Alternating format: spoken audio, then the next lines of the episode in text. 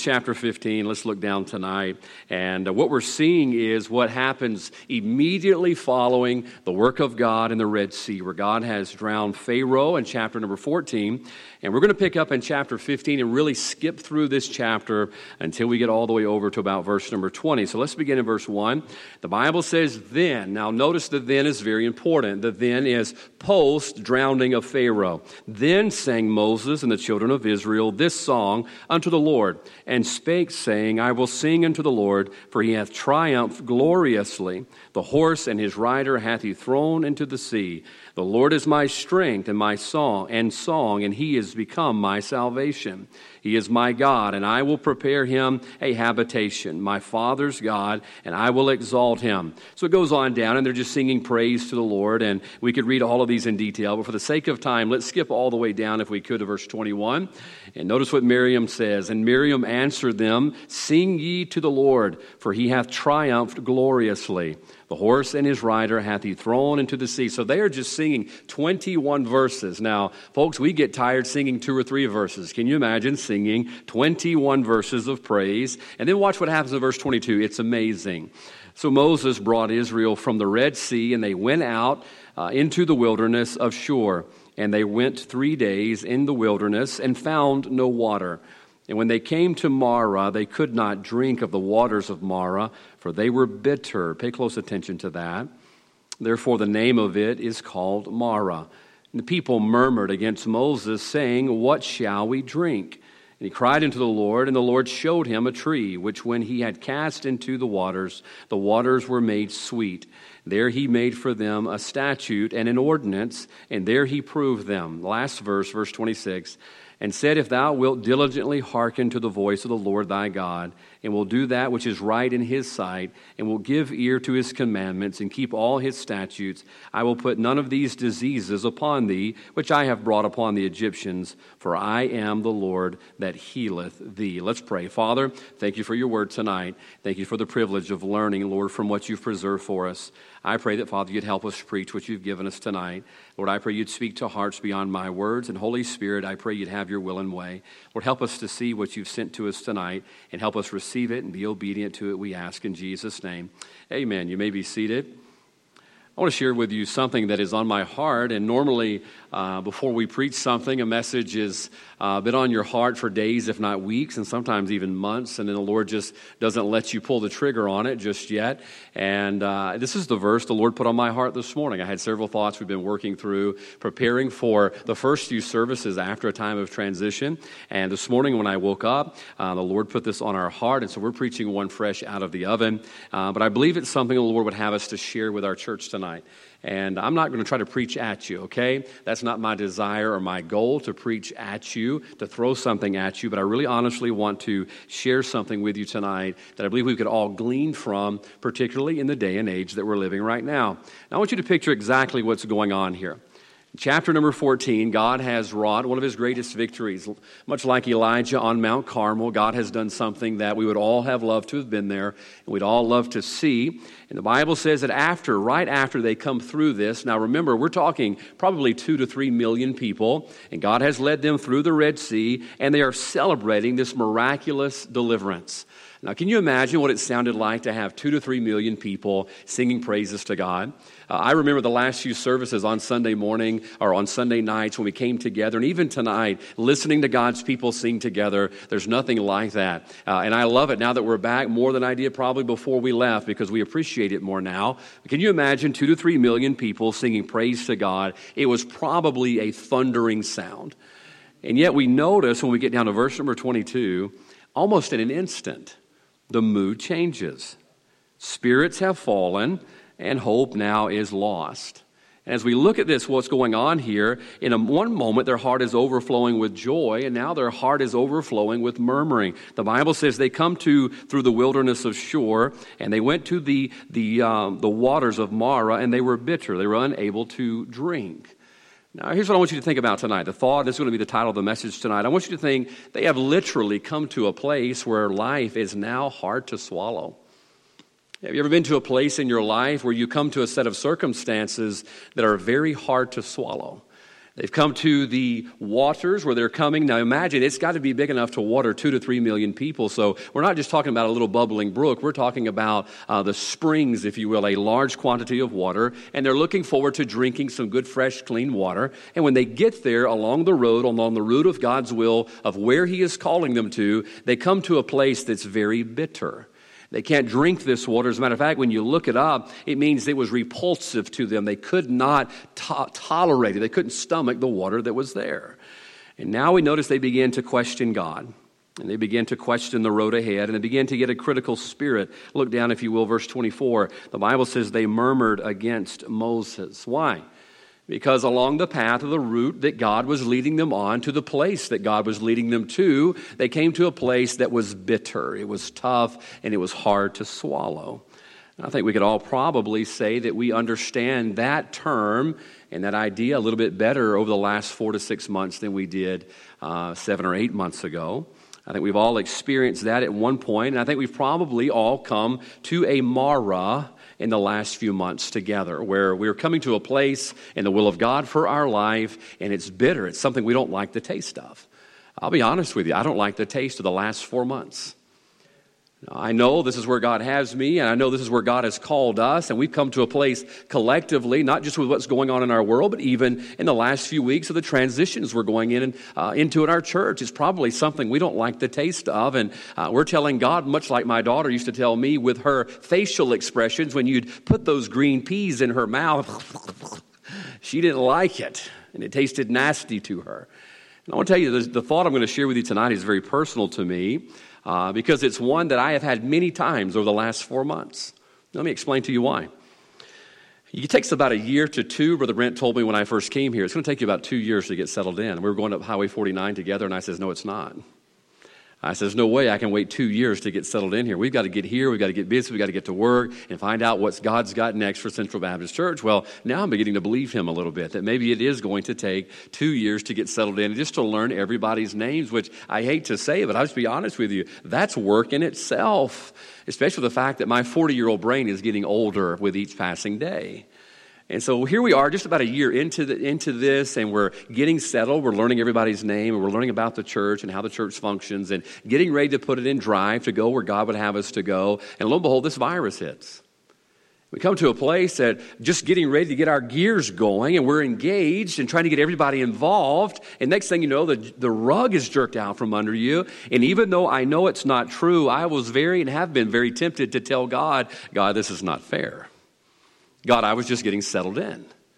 God, wait a minute now. Come on. You give us an opportunity, and we have a great theme for our year, and we're looking forward to our church being engaged, everybody getting involved, and we're getting ready to move forward, and we're looking forward to all that God has planned for our church in the new year. And now we're not even sure if the world's going to survive the year.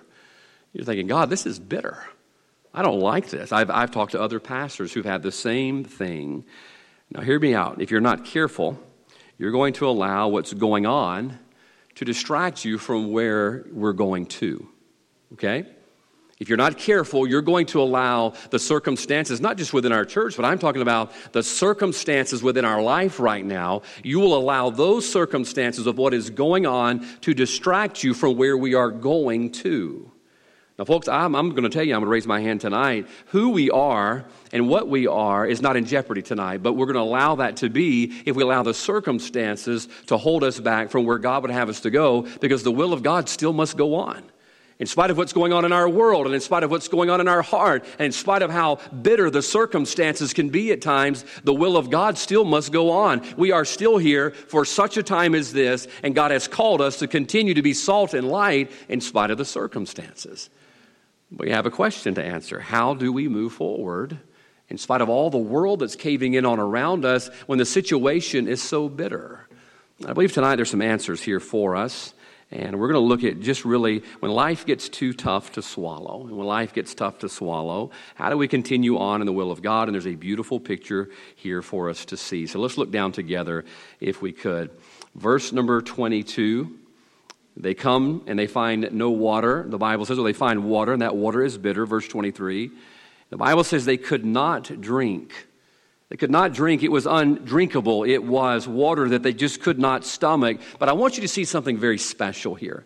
I want you to notice, first of all, tonight, the bitterness between the blessings. I want you to notice the bitterness between the blessings. Now, this stop along the route of God's will for their life is one they would have rather passed by. I think we could all agree with that tonight.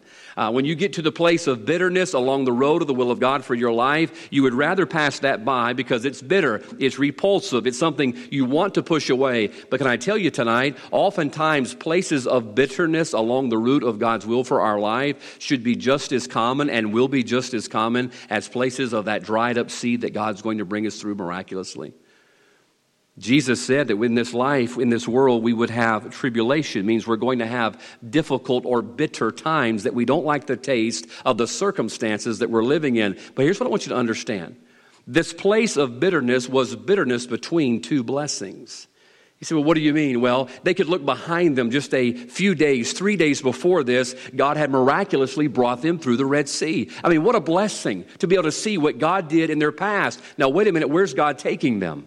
God's taking them to the promised land. You're talking about a blessing, a wonderful prepared blessing by God. And so, even though they're going through a time of bitterness, it's important to note that this time of bitterness was bitterness between the blessings.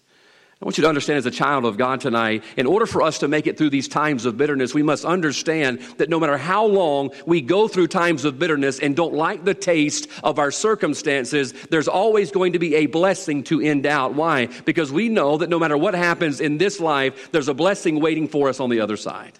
And we understand that. Why? Because the same God that promised them that there was a promised land is the same God who has promised to us that there's a promised land for us, and it's called heaven and He's prepared it for us. And I believe tonight that's an important principle to understand.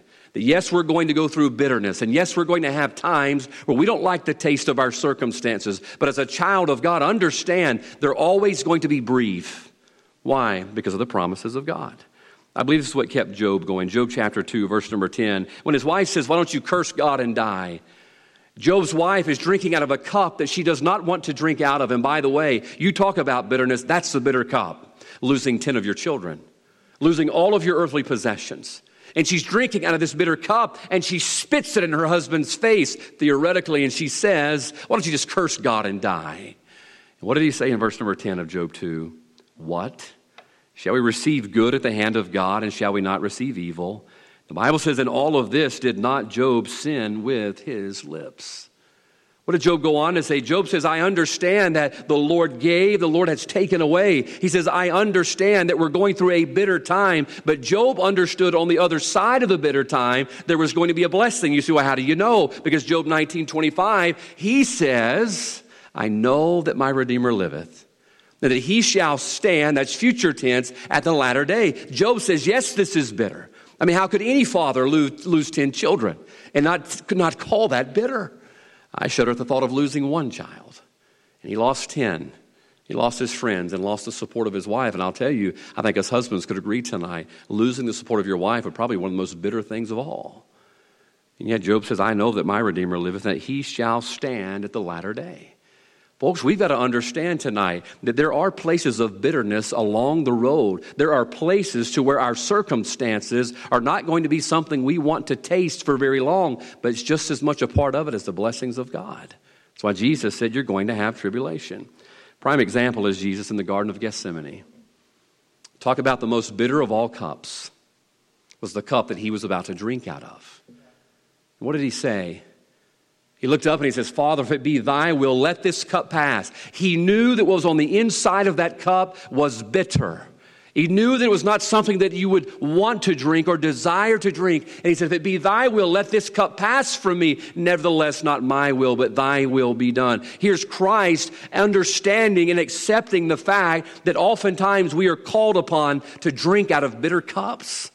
That sometimes life is not going to be something we like to taste, but it's part of it. And I'm going to show you why here in just a few minutes. Notice the Bible says in verse 23 when they came to, the, to Marah, they could not drink. You know how many times in the last few weeks I've talked to people on the phone, talked to people in my office, talked to people in their homes, and they've just about reached their limit? It's too bitter. It's too bitter. And now they're becoming bitter. Could I give you a little bit of word of warning tonight? Listen, I'm not going to preach at you. I'm trying to share something with you. Be careful not to allow the bitterness of your circumstances to turn into bitterness of heart. I see it happening.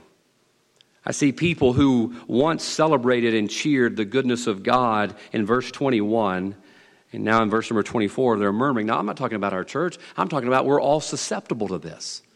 Why? Because you're going to come to places along the road of your life that are going to be hard to swallow, things you're not going to like, and you've got to know how to manage. And the way that you manage is by realizing that the bitterness is often sandwiched between the blessings.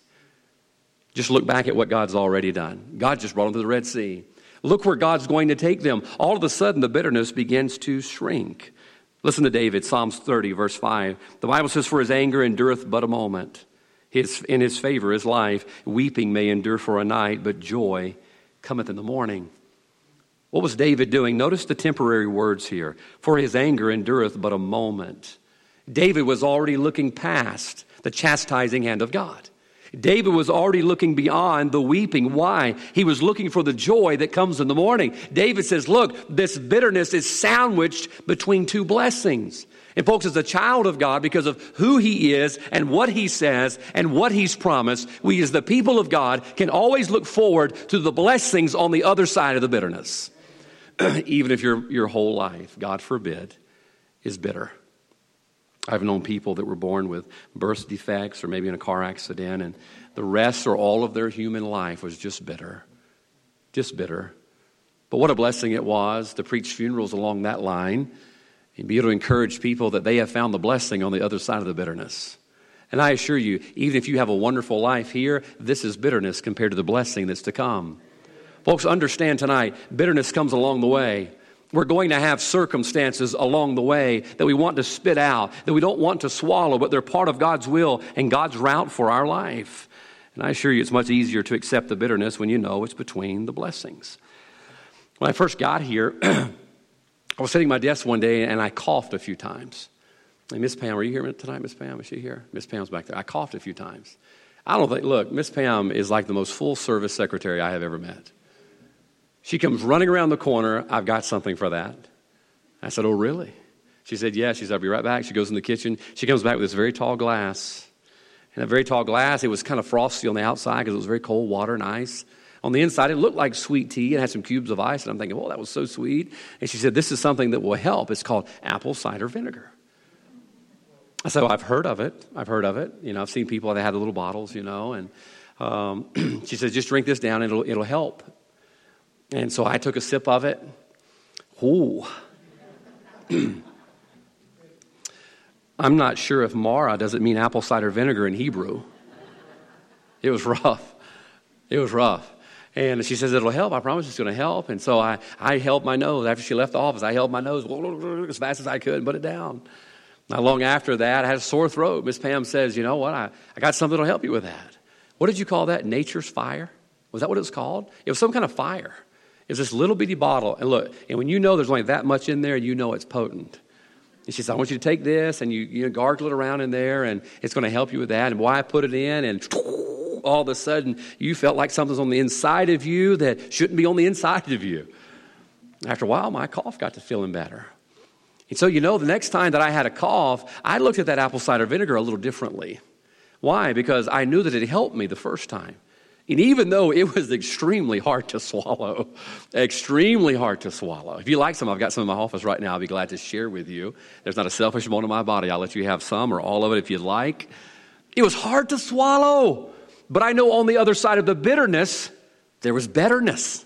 All right? It's easy to swallow the bitterness when you know on the other side of it, there's the betterness. And for the children of Israel, even though they came to this bitter place, this bitter place was on the route of God's will, leading them to something better. And so they had to get beyond the bitter to get to the better. And let me tell you something tonight. How often do we die at Marah? Not going to drink it not going to go through this. I remember when my mom first got sick about 17 years ago, we were at Forrest General Hospital. The doctor told us she has a year to live. Now, obviously, if you know, my mom's doing quite well now, and uh, thankful for God and give Him the glory for that. But I remember going home that night, I remember kneeling in the corner of our living room with my brother, and we prayed and we prayed and we prayed and we prayed. And I'm just telling God, no, I don't accept this. I'm a mama's boy. I said, I don't accept this. I love my mom. You can't take my mom. I'm kind of the glue that holds everything together. I don't like the taste of this. And I'm just telling God, God, you are sovereign to do what you want, but I don't like it. And can I tell you, every once in a while, it's all right just to say you don't like the taste of something, but don't die there. Don't die there. Why? Because there's betterness on the other side of bitterness. I want to give you something real quick, just a, quick additive, because the points get shorter the further we go, okay? Have you noticed that? Point number one is usually the longest, and they get shorter as we go. Some of you have noticed that. Some of you, if you wake up, you'll notice that, okay? But it's usually the way that it goes. I did a real, an interesting study today. I had a brief time to really look at this and study this out. Do you know what the word bitter means and what bitter waters usually were in this time era when they said the waters were bitter? They were bitter because they were stagnant. You ever come upon stagnant water? Oh, it's just kind of nasty. You know, it kind of gets that oil slick look on the top of it, and you're thinking, I would not want to drink that. And I thought to myself, how often in our life is our life a little bit bitter because we grow stagnant? Stagnant water gets bitter. Stagnant water is not something you want to drink. Can I ask you something? You know why things get stagnant? Because they're not stirred. When was the last time you allowed God to stir your heart? When was the last time you allowed the Word of God to stir your heart? When was the last time you were stirred enough to get up and come down to an altar and pray? I know we can't pray down here right now. We can turn around in our seats and spend time talking with God. Can I tell you the reason your life tonight may be bitter because you're stagnant? Because you're not allowing yourself to be stirred. And I assure you this, it's going to be hard to get past that, and you'll die stagnant if you don't get stirred up every once in a while. What did Paul tell Timothy? Stir up the gift. Don't let it get stagnant. Don't let it get stale. And I assure you, look, with all that's going on, there's a temptation just to hunker down and get spiritually stagnant. And that's when your life's going to turn bitter because you quit being stirred. Folks, that's why it's important. Get up in the morning, spend time in the Bible, spend time on your knees before God. Let Him stir you up a little bit. Because if you don't let Him stir you up a little bit, you're going to get stagnant and then you're going to get bitter and then you're going to get critical. This is exactly what happened here. The waters were stagnant because they hadn't been stirred in a long time. The second thing, notice real quickly, the Bible says in verse 23 they found the water, they couldn't drink it. And the Bible says the people murmured against Moses. And I'll tell you, look, it would break my heart if most of you began to murmur against me. I'll be honest with you. I get my feelings hurt real easy. I do. Just ask my wife. She hurts my feelings all the time, barking at me and being mean to me. No, she's not. She loves me and puts up with me. I assure you that. Boy, it hurt my feelings. Can you imagine two to three million people not liking you? I mean, you get mad when somebody puts a frowny face on your social media post. You do. Admit it. It hurts your feelings a little bit. Oh, and you unfollow those people for that, don't you? Many of you have already unfollowed me because you don't like me. It's okay, all right? It hurts our feelings. I know how it feels. Two to three million people are mad at you. So watch what Moses does. The Bible says verse 25, and he cried unto the Lord. And the Lord showed him a tree which when he had cast into the waters, the waters were made sweet. I want you to notice the second thing. When life gets tough to swallow, I want you to see the solution for their circumstance. The solution for their circumstance. Here's what's interesting. Verse number 25, the Bible says, and he cried. And he cried. But here's what I want you to see the word right after the word cried. The Bible says he cried unto the Lord. Now, this is very important. If we're going to have a solution for our circumstance, we don't like the taste of our circumstances. We want life to get back to normal. We want everything to be the way that we like it to be. If we want a solution, we're going to have to understand that it comes through crying, but it's important to notice where he cried. The Bible says he cried unto the Lord. There's a difference tonight in crying about your circumstance and crying out in your circumstance. Hear me out. There's a difference in crying about your circumstances and crying out in your circumstances. Moses was not just whining about what was going on, Moses was directing his cries unto the Lord. Now, folks, could you imagine tonight how different our circumstances would be if we didn't just cry and whine about our circumstances, but instead we directed them to one who could actually change our circumstances? Moses could have just sat down and cried under his juniper tree. And Moses could have just said, God, all these people don't like me. I mean, two to three million, I'd be finding a bunker somewhere. I mean, two to three million. I mean, Brother, Brother Matthew, we could probably handle a million, but I don't know, two to three, they'd probably overpower us after a while. I mean, even us southern boys, they'd probably overpower us. And here he is crying, but notice he's crying out to the Lord. Folks, I wonder how it would change your circumstance and your situation if instead of crying about it, you cried out to the one who could do something about it. Notice it says in verse 25, he cried unto the Lord. If you're not careful, you're going to let the bitterness, watch this, you're going to let the bitterness cause you to cry out against others rather than call out to God. That's exactly what they did. Verse 24, and the people murmured against Moses. Why? He was the easy target. He was the easy target. Now, I'm going to be honest with you. I'm as guilty as the next guy. When I get, look, when I go in defense mode, I'm going to find the easiest target out there. I am. I can be a coward at times. And I think if we were all honest just a little bit, we'd admit it too. We're going to pick that easy target. We're going to find that person who's the lightning rod. But I'll tell you that it usually does no good. Murmuring against Moses did no good, but Moses went to the one who could actually solve the problem. That's why the Bible says in Jeremiah 33 3, call unto me. Instead of whining and crying about your circumstances, why don't we call upon the one who actually can do something? Now, what does the rest of Jeremiah 33 say? Call unto me, and I will answer thee, and what? Show thee. Stop right there. Look at verse 25. And he cried unto the Lord, and the Lord, oh my goodness. He did what the Bible says in Jeremiah 33 3. And God says, I will show thee. And look, it's almost like the same person wrote this book. And he cried unto the Lord, and the Lord showed him a tree. Folks, it'd be amazing what God could show us through the bitter times that are hard to swallow if we just directed our cries. I mean, look, social media can be a great thing or it can be a bane on society. Look, crying out on social media really does no good. But if we cried into the one who can make a difference, God just might show us something. Now, let me give you this real quick. Why don't we do that more? He tells us he will answer us and show us. And boy, do we need an answer right now. Boy, do we need him to show us something right now. But why don't we call upon him? Let me tell you why. Because we know it's not a toll free call. You hear me? It's not a toll free call. We know that in order to get in touch with him, you talked about long distance. That's long distance. Do they even have long distance anymore? I was trying to figure that out this afternoon. Do they have, you people with a landline, anybody have a landline? Is long distance real anymore? Used to, you kids, look, you couldn't call state to state, out of state, without it costing a lot more money. I know that's weird to you today, but used to, you know, if you're on the phone, dad would say, you know, you're talking to your cousin in Florida, all right, you got two minutes. We had timers. We had phone timers. You know how long you could stay on there? I remember when I went to Uganda, uh, before I left, I did the prudent thing of asking Cellular South, which is now, what is it, C Spire? It was Cellular South then, how much it's going to cost for me to call my wife. Okay? I'm not going 10 days without talking to my wife. I know some of you would look forward to that, but uh, not me. I love talking to my wife. And they said it's going to be $1.50 a minute to talk to my wife. But that's well worth it to talk to my wife, all right? No, I don't know about your wife, but my wife's worth it. And so I get over there and I'm just talking to my wife. I'd get up in the mornings and I would go outside of the little place we were staying, the little safe house we stayed at, and uh, they would cook us breakfast when we were in the city. Now we're in the bush, they wouldn't cook us breakfast there, and you, you probably would want to eat it if they did, you know. So I would go down and they cook what's called a half English breakfast. She asked me one morning, she says, Sir, do you want a half English breakfast? I'm thinking, well, I'm usually a whole breakfast kind of man, you know. I don't know if I can handle a half kind of breakfast. I want a whole. And she brought the half out. It was huge bread, Brother Matthews. And it was lamb sausage, fresh grown and fresh cut fruit, fresh juice, and coffee that would straighten you out quick, buddy. I wanted to know it was stout.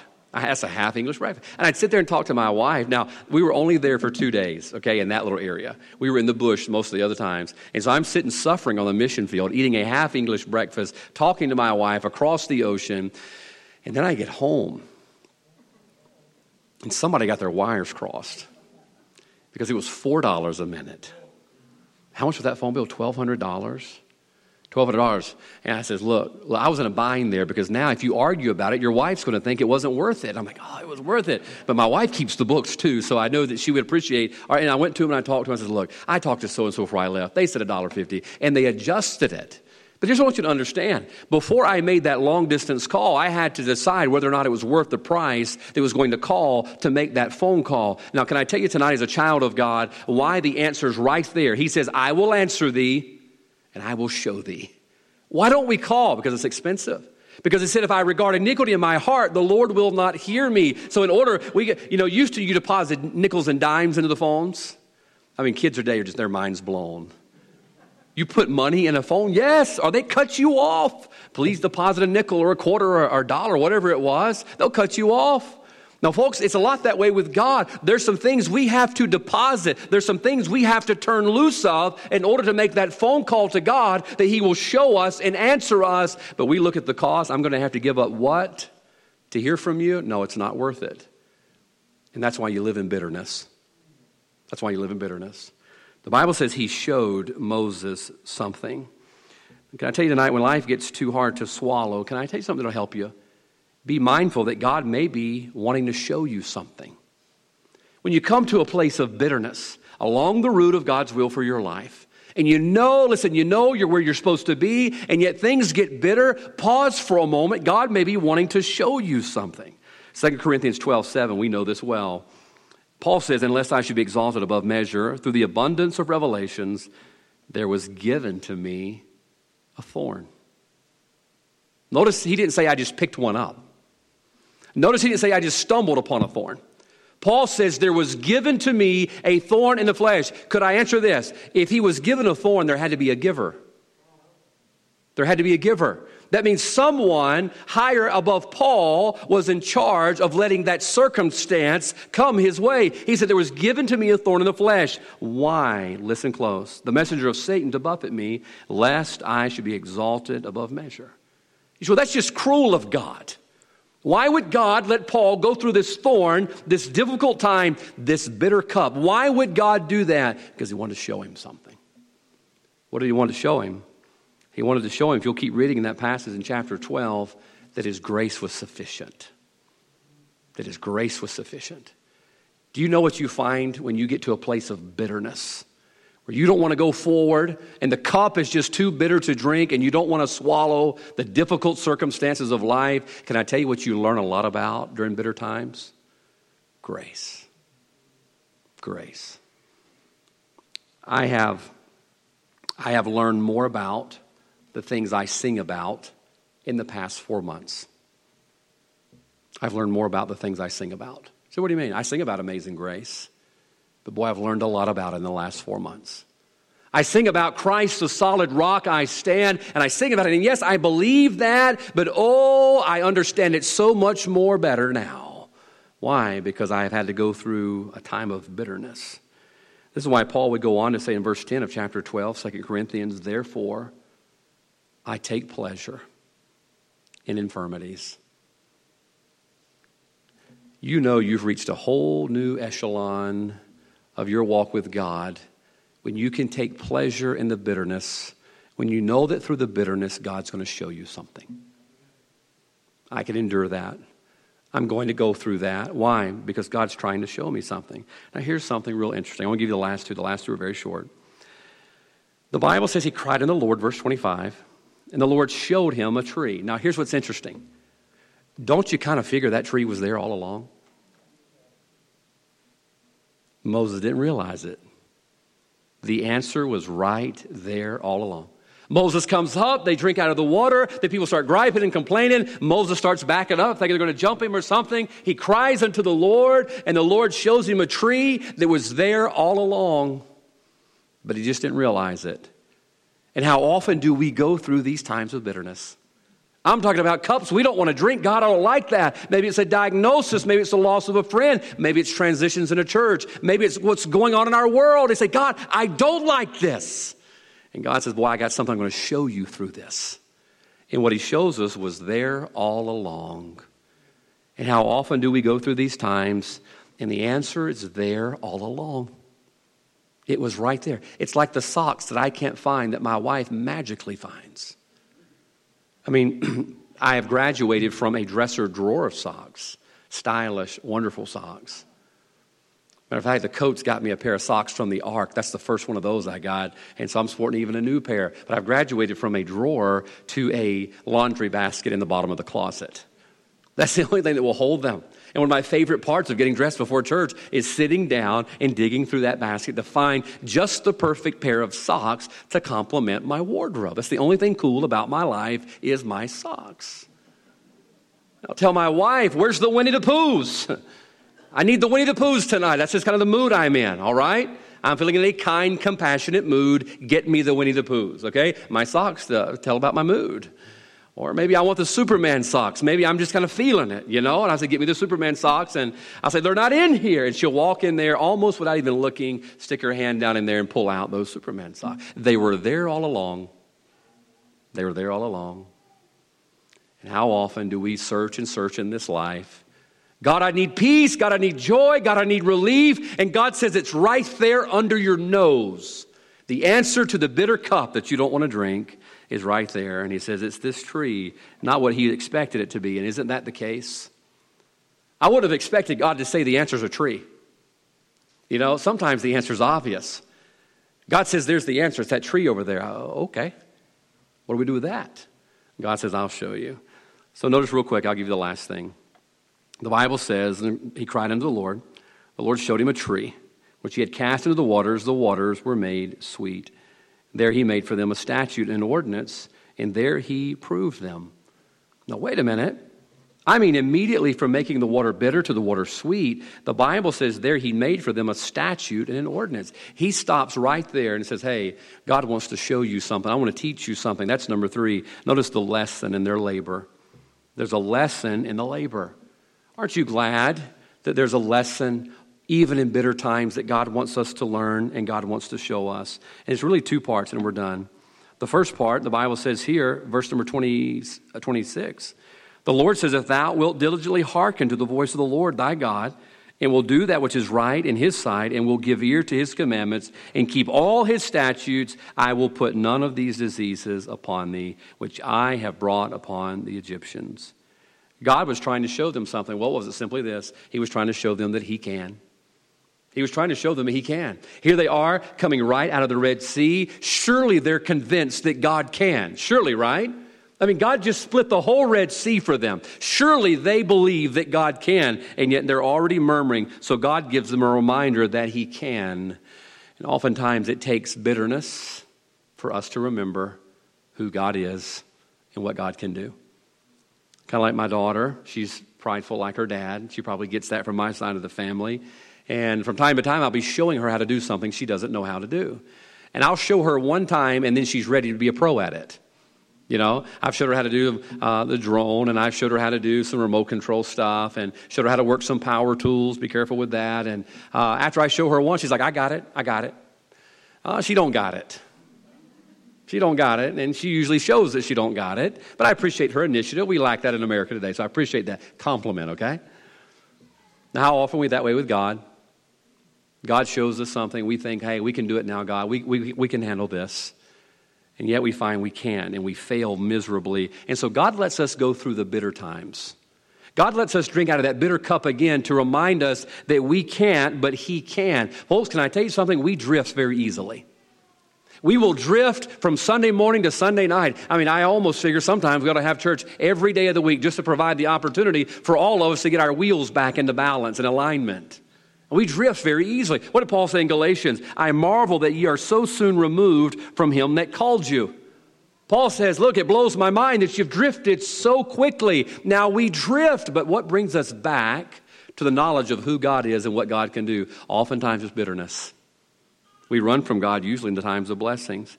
And I'll tell you this, and I hate to say it, but it's the truth. If it takes bitter water to remind us of who God is and what God can do, then I'll tell you, it's worth the drink it's worth drinking the bitter water. What reminded the prodigal son about his father? It was the good times. Boy, he's drinking it up with his buddies and he's living it up, and living his best life. No, no, no, no. He didn't think about his father till that cup got bitter. When the cup was sweet and everything was great, he didn't even think about his father. And is that the case with us?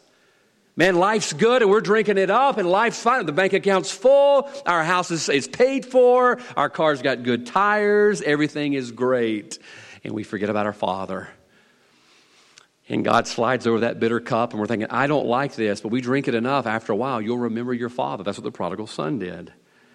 The Bible says in Proverbs 13, 14, the way of the transgressor is hard. The way of the transgressor is hard. Sometimes we have to have that hard, bitter cup to remind us the way that we're on and where we need to be going. So, number one, the lesson in their labor was that God can, and then simply the second part is this you should. The lesson in their labor was this God says, I want to remind you that I can fix this, and I want to remind you what you should do. Notice what he says in verse 26 If thou wilt diligently hearken to the voice of the Lord thy God, and wilt do that which is right in his sight, he says, Look, I'll take care of the rest. God says, just do what you know to do. When you come to that bitter place, let it remind us of who God is and what God can do, and let it remind us of how we can't and we've got to rely upon Him. That's the lesson in the, that's the lesson in their labor. The last thing I want to give you, and we're done. I promise you we're done. This is not even a point, but I want to show you this real quickly. I want to show you the consolation in their conflict. This is not a point, but it's just a follow up a consolation in their conflict. Is there anything good that can come out of all that we're going through right now? What is the consolation in all of it? Here's what's neat God did not have to remove the water to change it. God did not have to remove the bitter water to change it. He changed it, much like he did with Paul's thorn. Notice the Bible says he didn't remove the thorn. He says, I asked the Lord three times, God, take this thorn away from me. And God never took the thorn away, whatever it was, but He showed him that His grace was sufficient. So, what is our consolation tonight? When life gets tough to swallow, what's our consolation? Well, our consolation is simply this that God doesn't have to remove our bad circumstances to change them. And understand that all that we're going through right now, God can work in the midst of the bitterness to show us who He is and what we should do. Now, folks, I'm not going to volunteer and be the first to line up for the bitter cup. I don't like it.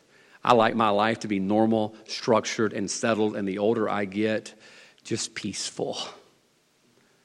But there are times along the road of the will of God for our life, we're going to come to a Marah, a bitter place.